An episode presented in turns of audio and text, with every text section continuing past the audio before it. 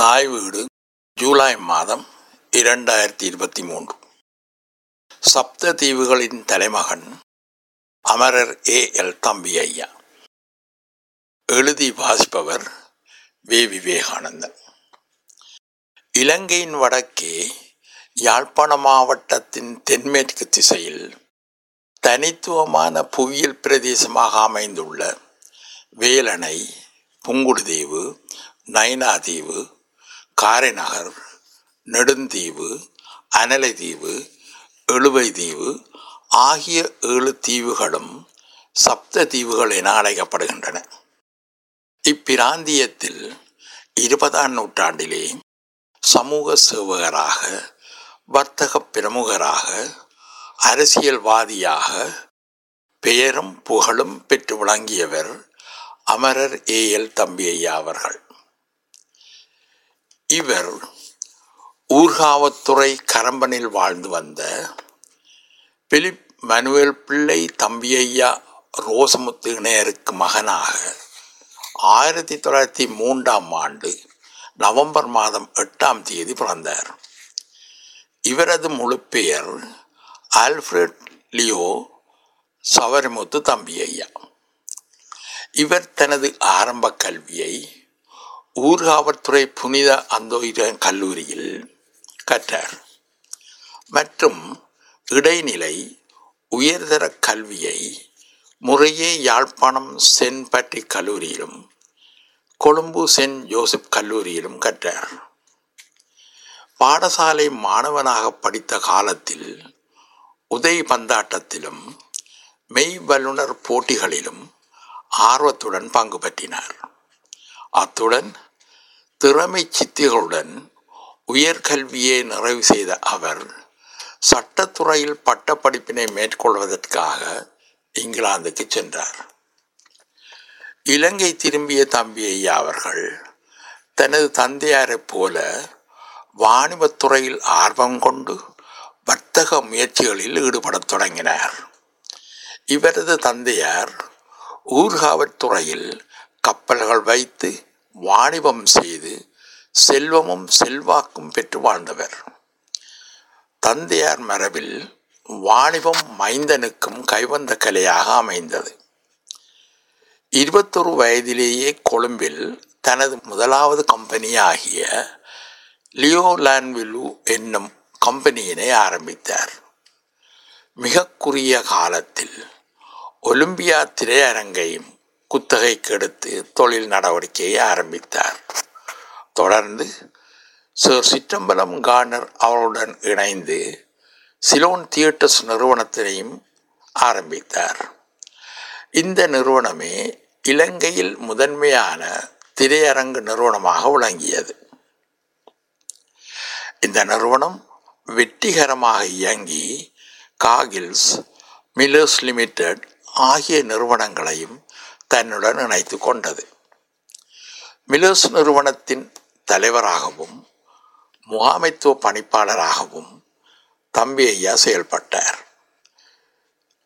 1946 Hari and zone என்னும் கிரேக்க நிறுவன அதிபரிடமிருந்து காங்கோ போன் டிஸ்பேச் என்னும் நிறுவனத்தையும் வாங்கினார்.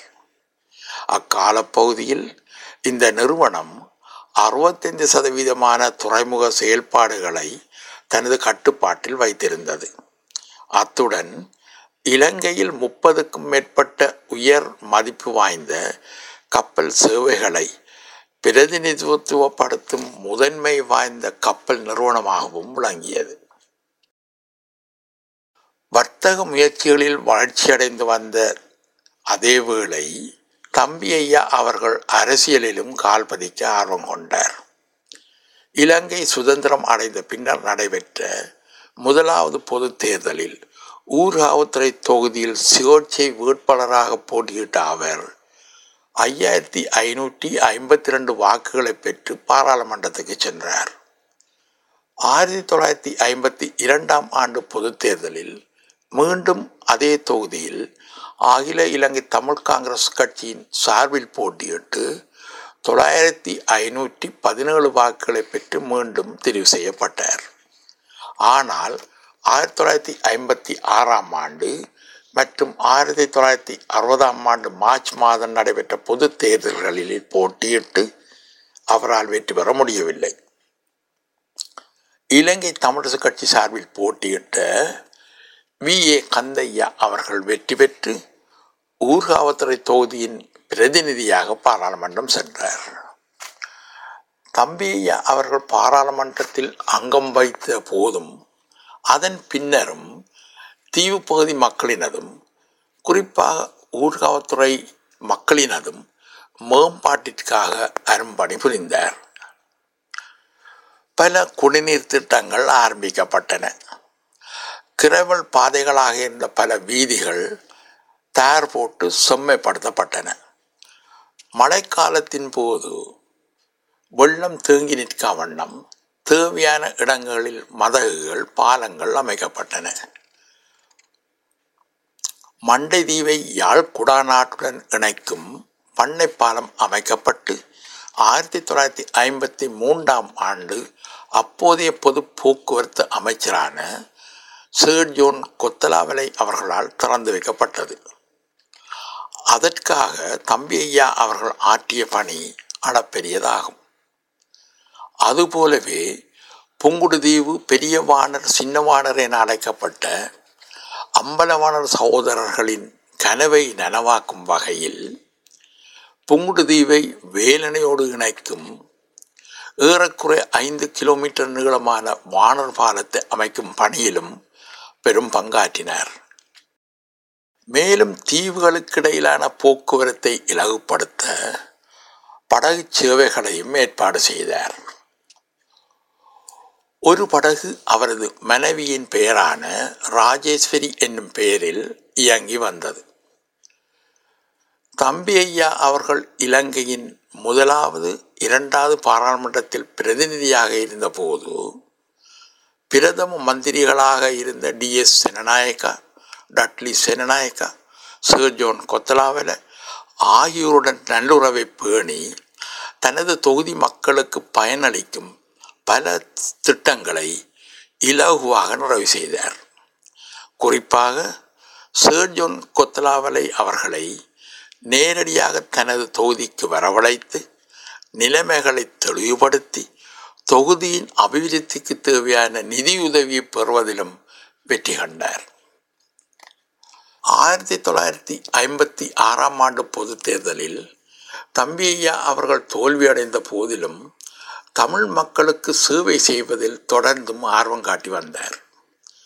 1958 இனக்கலவரத்தின் போது தமது வீடுகளையும் உடைமைகளையும் இழந்து கொழும்பில் தமிழ் மக்கள் நிற்கதியாக நின்றபோது அவர்களின் நம்பிக்கை நட்சத்திரமாக சுறுசுறுப்புடன் செயல்பட்டார். அப்போது மகா தேசாதிபதியாக இருந்த சீர் ஒலிவர் குணத்திலக்கா அவர்களுடன் தொடர்பு கொண்டு கொழும்பு ரோயல் கல்லூரியில் அகதிகளாக இருந்த தமிழ் மக்களை கொழும்பு துறைமுகம் ஊடாக கப்பல்கள் மூலம் யாழ்ப்பாணம் அனுப்ப ஆவண செய்தார். பயணத்தின் போது போதுமான உணவு, குடிநீர் வசதிகளையும் கவனித்து யாழ்ப்பாணம் சென்றதும் பாதுகாப்பாக தத்தமது கிராமங்களுக்கு செல்வதற்கும் ஏற்பாடுகள் செய்தார். 1970 இலங்கை அரசு உல்லாச பயணத்துறையை மேம்படுத்த பல ஊக்குவிப்பு திட்டங்களை அறிமுகம் செய்தது. அத்திட்டங்களை புத்திசாலியமாக பயன்படுத்தி ரேணுகா என்னும் உல்லாச விடுதியை நிறுவினார். அரசின் ஊக்குவிப்பு திட்டத்தை பயன்படுத்தி நிறுவப்பட்ட 1வது உல்லாச விடுதி இதுவாகும். இந்த உல்லாச விடுதியின் ஒரு பகுதியில் பல்மேரா ரெஸ்டாரண்ட் என்னும் உணவகத்தை ஆரம்பித்து யாழ்ப்பாண உணவு வகைகளையும் பரிமாற ஏற்பாடு செய்தார். உல்லாச பயணிகள் சுவைமிக்க உணவு வகைகளையும் தரமான தங்குமிட வசதிகளையும் பெறக்கூடிய முதல் தர விடுதிகளாக இவை விளங்கின. தம்பியா அவர்கள் Millers limited, Cargills Ceylon limited, Renuka hotel, Colombo fort operators limited, CBD travels limited, CBD export limited, Ceylon shipping lines limited, Ceylon theatres limited போன்ற 10க்கும் மேற்பட்ட நிறுவனங்களில் தலைவராகவும் பிரதி தலைவராகவும் பணிப்பாளராகவும் பணியாற்றியுள்ளார். அத்துடன் அமெரிக்கா, ஜப்பான், மலேசியா, சிங்கப்பூர், சீனா, ஆஸ்திரேலியா போன்ற நாடுகளில் 60க்கும் மேற்பட்ட வர்த்தக நிறுவனங்களுடன் வர்த்தக தொடர்புகளையும் ஏற்படுத்தியிருந்தார். இவர் வர்த்தகத்துறையின் உச்சத்தில் கொடிகட்டி பறந்தாலும் சாதாரண மக்களின் நண்பனாகவும் விளங்கினார். இவரது நிறுவனங்களில் இன, மத, மொழி, பிரதேச வேறுபாடுகளை கடந்து 25,000க்கும் மேற்பட்டவர்கள் பணிபுரிந்தனர். குறிப்பாக தீவு பகுதியைச் சேர்ந்த 2,000க்கும் மேற்பட்டவர்கள் அங்கு பணியாற்றினர். வேலை தேடி இவரை நாடியவர்களுக்கு அவர்களது தகுதிக்கேற்ப பல்வேறு நிறுவனங்களில் வேலை தேடி கொடுத்தும் உதவினார். தம்பியா அவர்கள்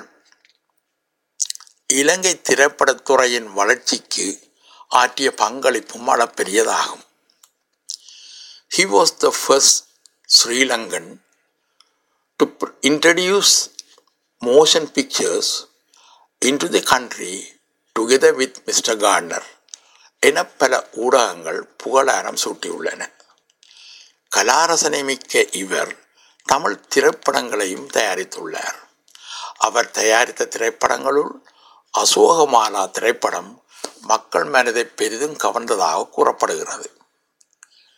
சமூக சேவராக, பிரபல வர்த்தகராக, அரசியல்வாதியாக, சிறந்த நிர்வாகியாக, திரைப்பட தயாரிப்பாளராக, மனிதநேயமிக்க மனிதனாக உற்சாகத்துடன் செயல்பட்டு வந்த தம்பி ஐயா அவர்கள் 1980களின் முற்பகுதியில் கொழும்பில் அமரத்துவம் அடைந்தார்.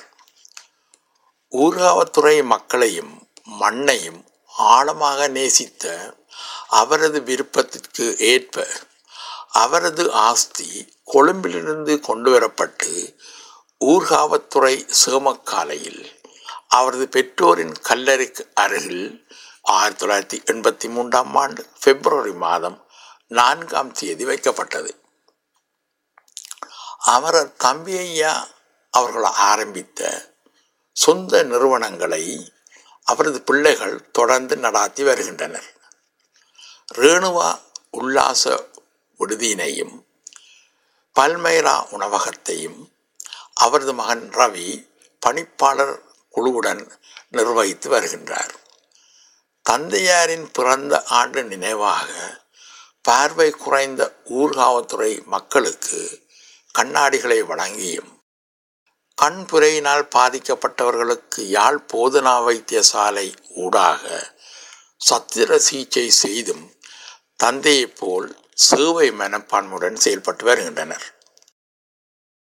அமரர் தம்பியா போன்ற சாதனையாளர்களின் வாழ்க்கை வரலாற்றை இன்றைய இளம் சமூகத்தினரும் அறிந்திருப்பது அவசியமாகும். நன்றி, வணக்கம்.